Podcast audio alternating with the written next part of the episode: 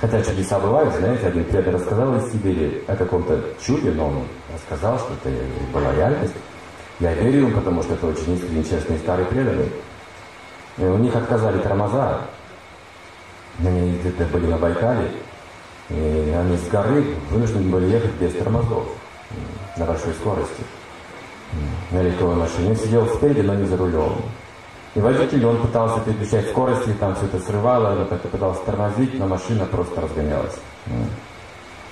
И самое страшное, что эту машину, что дорогу переезжал бензовоз поперек.